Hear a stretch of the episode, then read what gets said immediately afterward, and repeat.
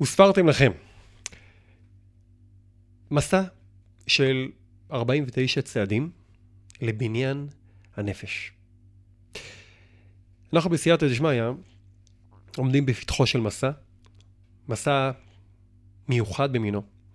מסע שלא כל יום עושים אותו. והמסע הזה, שמקביל למסע שעשו בני ישראל ביציאת מצרים עד הר סיני, הוא מסע פנימי שמוביל אותנו בתוך ארמון הנפש שלנו.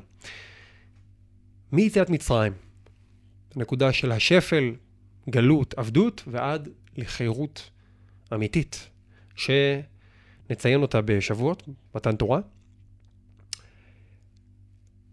בדקות הקרובות אני רוצה לתת מעין מבוא על התהליך שנעשה. כמובן שכיוון שאנחנו משתדלים לקצר בכל הפרויקט הזה, שהוא יהיה משהו שאפשר לחיות איתו, לשלב אותו בתוך היום, גם בתוך יום עמוס, אז אנחנו נעשה את הכל קצר, וניגע בנקודות עיקריות כדי להבין ככה את הרקע של הדברים. איפה היינו? אז היינו במצרים, ופסח, חג הפסח עצמו, נמצא מאחורינו, נכון יותר אה, בתוכנו. עשינו פסח. עכשיו רק נשאר לספוג אותו, לספוג אותו פנימה. לספוג אותו ולתת לו לחלחל אל כל רובדי הנפש.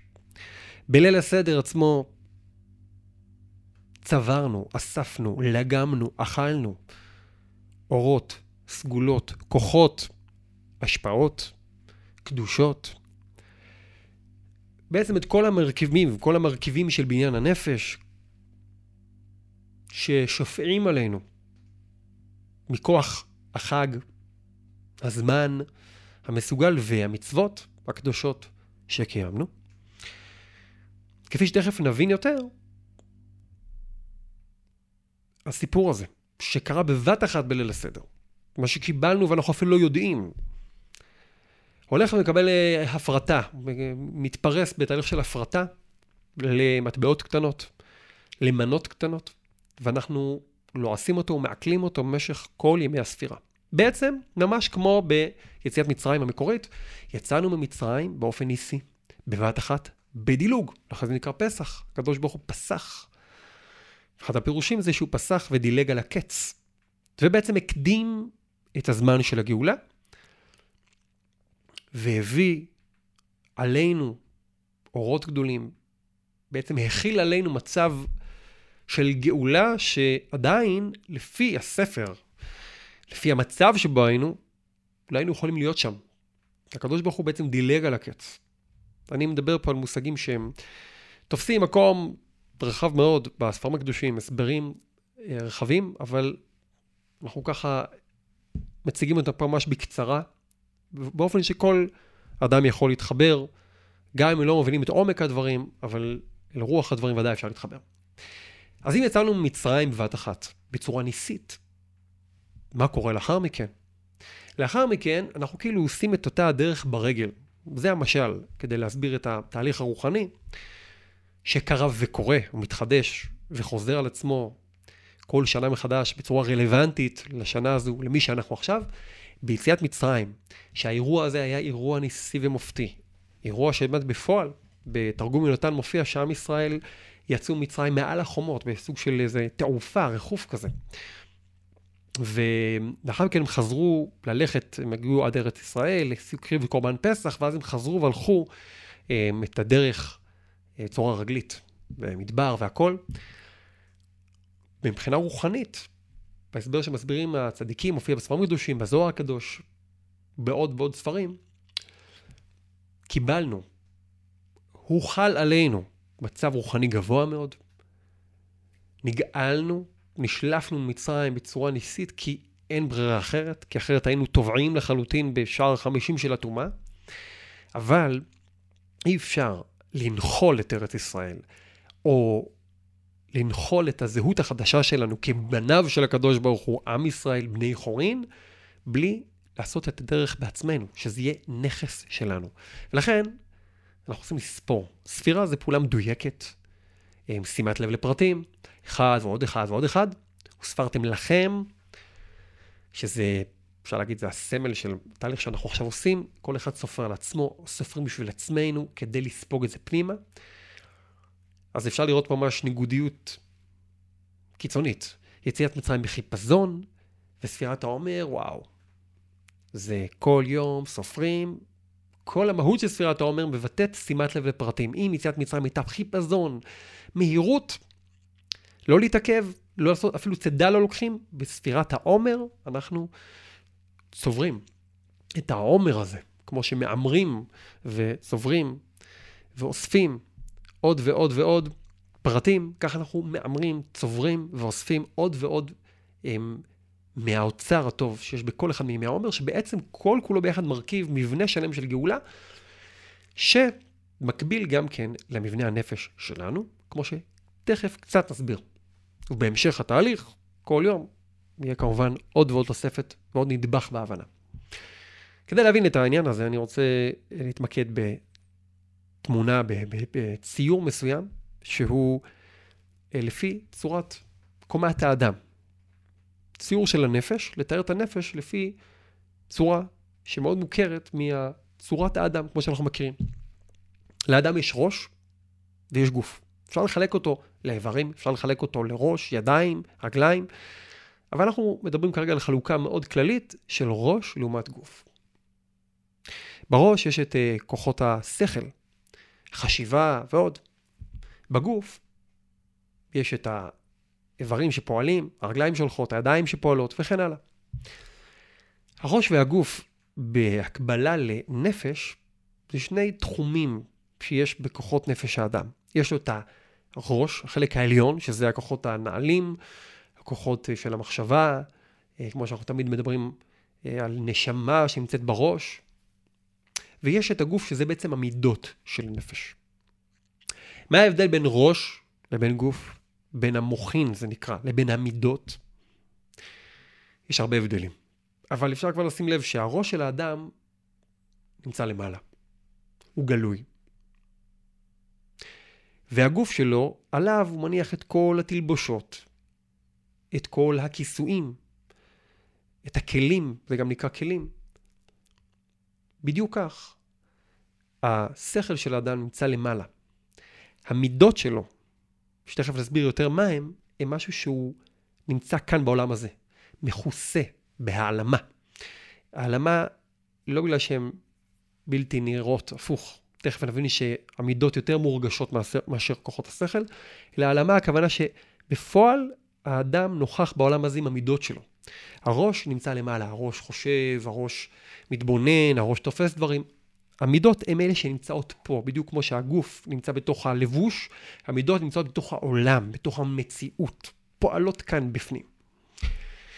עוד קשר, שהמידות במהות שלהם כמו מידה, מידה זה כלי מידה, זה כלי. בעצם המידות הן כלים. הם כלים. עכשיו, האדם, רוב המציאות שלו, רוב מה שהוא חווה, חי, זה בתוך המידות. אנחנו מרגישים באמצעות המידות, אנחנו מגיבים, אנחנו נמצאים באינטראקציות, בקשר, מערכות יחסים עם אנשים, עם עצמנו, הורים וילדים, בין חברים, בין בני זוג. כל קשר שהוא עובר ומבוסס מאוד מאוד על מידות. ברור שיש חלק לשכל ולמחשבה, אבל בסופו של דבר המידות, איך אנחנו מתנהגים. האם טוב לנו, אנחנו מרגישים טוב, לא טוב, אנחנו מרגישים אהבה או שנאה, מרגישים קרבה או ריחוק, מרגישים אומץ או פחד, וכן הלאה. כל, כל ההרגשות והמידות נמצאות בתחום מה שנקרא מידות הנפש. ולכן, בעצם האדם, רוב קיומו בעולם זה בתחום המידות. כשאומרים מידות, אנחנו מן הסתם חושבים על תיקון המידות, על מידות טובות ורעות, וזה נכון, בהחלט, אבל מידות זה לא רק מה שאנחנו רגילים לחשוב על מידות, כמו זריזות או עצלות, שמחה או עצבות, אה, יותר הרגשות. כעס, או אורך רוח, סבלנות. יש עוד הרבה, הרבה מידות ותתי מידות.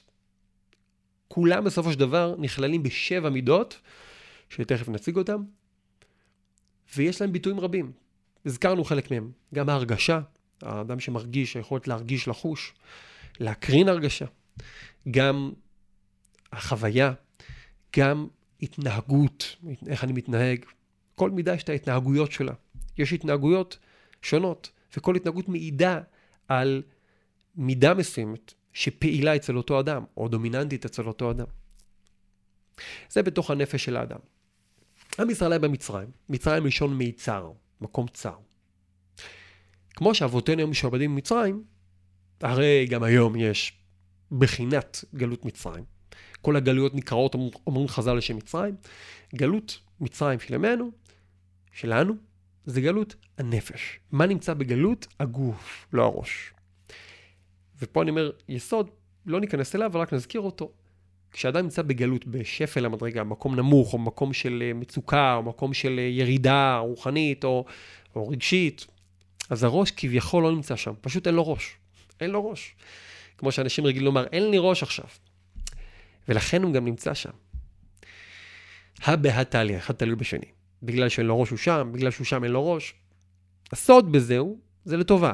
מלכתחילה, מתי שאדם יורד למקום נמוך, אז הראש שלו כביכול עולה למעלה, כוחות הנשמה, כדי שהמצרים לא יוכלו לקבל כוחות מזה. המצרים רוצים לקבל כוח מעם ישראל, מהנפש היהודית, ככה היה במצרים, השתמשו בהם כעבדים, אבל במובן הרוחני בעצם ינקו את החיות שלהם, ולכן הראש לא היה ראש לעם ישראל.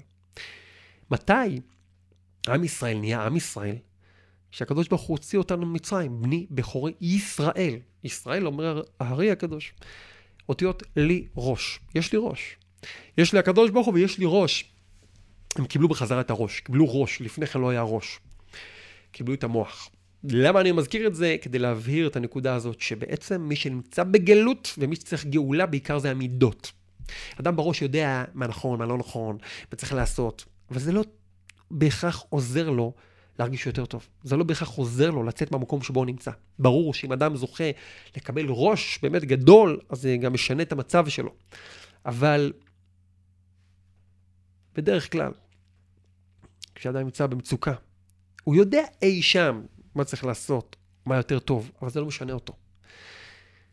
אגב, זה נקרא שאין לו באמת ראש. הוא זוכר, זה לא נקרא שבאמת יש לו ראש. יש לו ראש זה נקרא שבאמת באופן פעיל כרגע הראש שלו גדול כביכול. כמו שאומרים, יש לו ראש גדול, הוא באמת לא, לא, לא מתקשה, לא נבהל, הוא לא מפחד, הוא מתרומם. זה שאדם יודע שלא צריך לפחד, זה לא אומר שיש לו ראש גדול, זה אומר רק שהוא יודע שיש כזה דבר. טוב, אמ, במאמר מוסגר.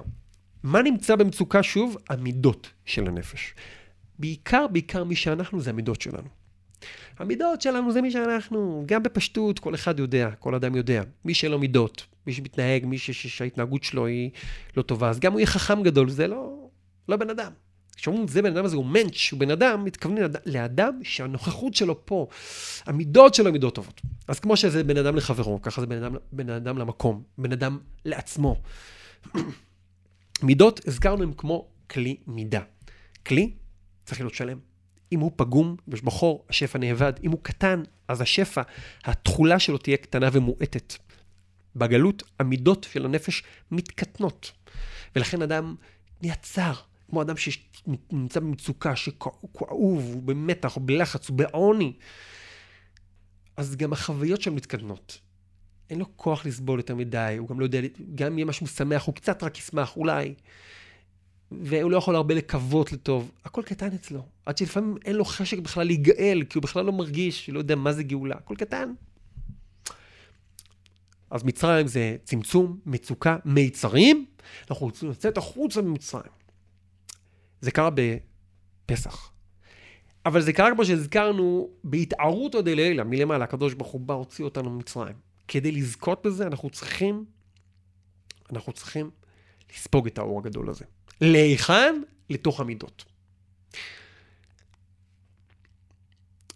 מה הפירוש? בדרך כלל, כשמדברים על תקופת ספירת העומר, אפשר לצייר את זה, וככה זה הציור שבדרך כלל עולה לנו בראש מן הסתם, בהסתכלות של מי למטה, למעלה. אנחנו נמצאים פה, ואנחנו מטפסים על סולם של 49 שלבים עד מתן תורה. וזה נכון. אבל יש עוד הסתכלות, שהיא בעצם מתארת את ההסתכלות של הפנימיות. וההסתכלות הזאת היא הסתכלות דווקא הפוכה. ממעלה למטה. לא שאנחנו רק עולים בסולם, אלא משהו משתלשל אלינו מלמעלה ויורד עד למטה בתוכנו. בסידורים של ספירת העומר יש ליד כל יום, אה, כתוב, מין שילוב של ספירות. חסד שבחסד, גבורה שבחסד, וכן הלאה. מי שעוקב רואה שכל שבוע שולטת מידה מסוימת, וזה הולך בסדר יורד, מי שמכיר את מבנה הספירות, חסד, גבורה, תפארת, נצח, עוד, יסוד, מלכות. בשבועות, ביום האחרון של הספירה, רגע לפני שבועות, אנחנו במלכות שבמלכות. אם יש לנו 49 שלבים, שבע מידות, שהגבוהה ביותר זאת החסד, הראשונה, והאחרונה זאת מלכות, וכל אחת מהן מורכבת משבע, שבע מידות פרטיות, תכף אני אסביר גם את הנקודה הזאת בקצרה, אז מלכות שמלכות היא הנקודה הכי נמוכה למטה, זה כאילו בכפות הרגליים. התכונה הבסיסית ביותר, זה לא אומר שזו מידה נחותה חלילה, אלא זה אומר זה המיקום, זה היררכיה כזאת, מתחיל מגבוה עד נמוך, מיכולות גבוהות עד יכולות יותר בסיסיות. תהליך ספירת העומר זה לספוג את כל האורות, את כל הכוחות הרוחניים, את השפע הרוחני, שבהתחלה היה צף כזה למעלה. קיבלנו אותו כמו שאדם שומע משהו, וואו, מתפעל, זה נמצא אצלו בראש, אבל זה עדיין לא... מה לא? זה עדיין לא יושב לו בראש. וגם אחרי שזה יושב לו בראש, זה עדיין לא מתיישב לו בהרגשה, הוא עדיין לא מרגיש את זה, זה עדיין כזה... הוא, הוא שמע על זה, הוא יודע להסביר את זה, אבל אין לו את זה בידיים. כשהוא סופג את זה יותר, כשהוא חווה את זה, כשהוא מתנסה בזה, זה כבר הופך להיות משהו שהוא ממש ממש אצלו, בידיים, בלב, בהרגשה. אבל יש עוד שלב, שזה כבר חודר לרמת הרגליים. כלומר, זה ההרגל שלו כבר. זה המקום שבו, בלי שאדם יודע בכלל, הוא מעביר, הוא מקרין את, את המידע הזה לאחרים. כי זה אצלו ברגליים, בהתנהגות הבסיסית, צרוב בחלק המעשה הכי נמוך. התחתית שבתחתית זה מלכות, ממשלה. זה נמצא בסוג של חתום, זה כבר נמצא חלק מהמציאות שלו. להיות גאול לא מספיק לדעת על גאולה, או להרגיש, או, לחלום על גאולה, או, או לנשום אוויר של גאולה. אנחנו רוצים להיות גאולים. הגאולה כולה, אני אומר פה מושג כזה עדין, אבל תחשבו עליו, הגאולה היא כמו דמות שלמה, בדיוק כמו שאדם, אדם נמצא במקום, במצוקה, בתקופה או בזמן, במקום שבו הוא לא טוב לו, הוא, הוא לא מצליח לבטא את עצמו. כשמישהו יגיד לו, תחלום על המצב הכי טוב שאתה היית רוצה שיהיה לך. תחלום, תחלום על משהו שהוא חלום שלך, תשתגע, ת, ת, תתפרע בחלום. מה, מה החלום הכי טוב שהוא יכול לחלום? יכול לאחל לעצמו? הוא רוצה להיות מי שהוא באמת, הוא רוצה להיות... הוא רוצה מה? הוא רוצה להיגאל, אבל ההגדרה עוד תהיה חסרה, קודם הוא לא יצייר לעצמו את עצמו כאדם גאול, למשל אדם, אדם שסובל מפחדים, סובל מחרדות. תגיד לו, תשמע, אתה רוצה להיות, אה, ש, ש, להשתחרר מהחרדה? כן. אבל אם הוא יוצא לבטא באמת את מה הוא רוצה, הוא רוצה איך אני אראה, איך אני ארגיש כאדם שלא יודע חרדה מהי, לא יודע פחד מהו. זה נקרא צורת אדם. אני, האדם, איך אני כאדם גאול. בפסח, כל אדם, כמו כלל ישראל באופן כללי, נולד לו, נולדה לו דמות כזאת של גאולה, של חירות, דמות שלמה, רוחנית כזאת, נפשית כזאת, דמות נפש כזאת, שאיך הוא בן חורין בכל מידה, איך הוא מתנהג בכל מידה בצורה נכונה, איך כל מידה אצלו פועלת בצורה טובה ונכונה ממידות הנפש, כל התכונות וכל האופי, בשלמות רוחנית וגשמית. כל אחד מקבל כזה דמות. הקדוש ברוך הוא נותן לנו. אנחנו צריכים לספוג את זה פנימה לתוכנו. כמובן יש בזה דרגות ושלבים. כל שנה זו עוד בחינה ועוד בחינה, אנחנו עשויים מהרבה רבדים. כאילו בתקופת ספירת העומר לאט לאט חודרת הדמות הזאת שהייתה מעלינו פנימה, פנימה, פנימה. בהתחלה הרגליים שלה נמצאים בראש שלנו, בהמשך זה יורד מטה מטה עד שהרגליים מגיעים לרגליים כביכול. הכל מתיישב, מתלכדות להם שתי הדמויות, הדמות שלי עכשיו עם הדמות שקיבלתי בפסח. טוב, אמרנו את הדברים ככה מלמעלה. דברים שצריכים להרחיב בהם, אני רק מזכיר את זה בשביל לסבר את האוזן, קצת אה, לקבל הרגשה. מה שנוגע אלינו זה כדלהלן. כל התהליך הזה מחולק ל-49 שלבים. למה? הזכרנו שיש מידות הנפש. הם שבעה מידות. יש לנו שלוש חלקים שבראש, שזה נקרא חוכמה בינה דעת, ויש לנו במידות, בגוף, במידות, שבעה, כנגד שבעת ימי השבוע, שבע שנים של שמיטה ועוד ועוד שביעיות. חסד, זרוע ימין, גבורה, שמאל, הגוף הוא התפארת, הרגליים נצח עוד יסוד, מלכות זה כאילו הבסיס של הרגליים. עכשיו, אנחנו נדבר יותר בפרטיות בתהליך עצמו, לכל פרט. המידות האלה הם לא רק מה שהם. חסד, שזה גם אהבה, גבורה, שזה גם פחד ויראה, כל אחת מהם זה סט של מאפיינים. סט של הרגשות שקשורות לזה, סט של בחינות שונות שקשורות לזה, וכל אחת מהן היא חלק ואיבר בנפש שלנו, שמורכבת ממכלול של שבע מידות בכלליות. אנחנו מכירים חלוקה של שבע שמתחלקים לשבע. כל מידה, יש בה גם כן שבע מידות פרטיות. למה? כי אין בכלל על מה שבפרט ואין בפרט על מה שבכלל. כלומר, בדיוק כמו שהאדם מורכב מהרבה מאוד תאים, שבכל תא יש כביכול את כל האדם, ב-DNA יש לנו את כל הסיפור שלנו, את כל הנתונים. בכל מידה יש השתקפות של כל שאר המידות. לכל מידה יש את האופי הדומיננטי שלה, מי שהיא, ויש שבע, שבעה, באופן כללי, ביטויים איך שאר המידות משתקפות בה, מה הן גורמות, איזה, איזה תכונות הן יוצרות כשמשתקפות באותה מידה. דוגמאות אני אתן בתוך התהליך עצמו, רק רוצה להזכיר פה שיש בעצם 7 כפול 7, 49.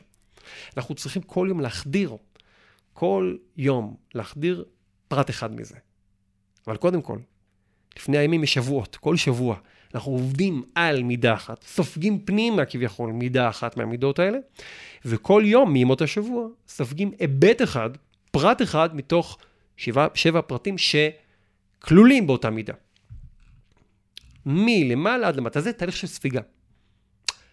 מה שאנחנו מעוניינים לעשות במסע של ספירת העומר, ספרתם לכם, זה להתמקד כל יום בסייעתא דשמיא במהות של המידה המיוחדת לאותו יום. כי כיוון שאנחנו סופרים לעומר, בסגולת הימים כל יום מופיעה אותה ספירה בעולם, אותה, מאירה אותה מידה מסוימת, ובנפש של האדם יש הזדמנות לספוג את היכולות, את הכוחות, את המסוגלויות של אותה מידה.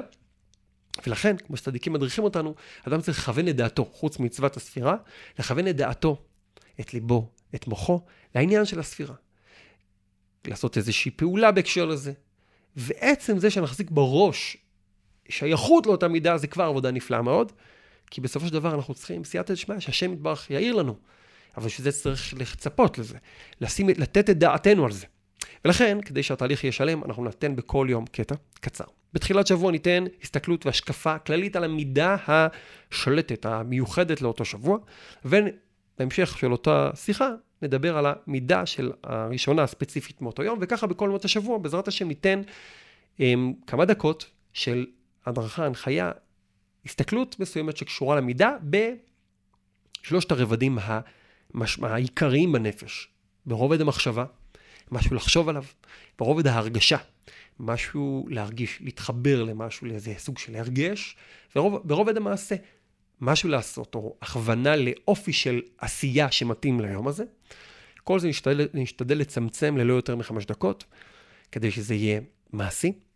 אמ, זהו, חומר למחשבה פשוט. מלכתחילה אני אומר, אל תנסו לכבוש את הכל, אה, להספיק לעשות הכל, להחזיק ראש על הכל, לחטוף טוב, קצת טוב כל יום. קצת טוב, הרבה הרבה אמונה, הרבה אמונה שהקדוש ברוך הוא מוציא אותנו ממצרים, הקדוש ברוך הוא נותן לנו, אנחנו צריכים לעשות שלנו, לכוון. זאת המטרה העיקרית של התהליך הזה. יהי רצון שיהיה השם בעזרנו, שנזכה לעשות את המסע המופלא הזה ולהגיע ממרגלות הר סיני להר סיני, ממצרים ועד מתן תורה, מהמיצרים ועד חירות הנפש.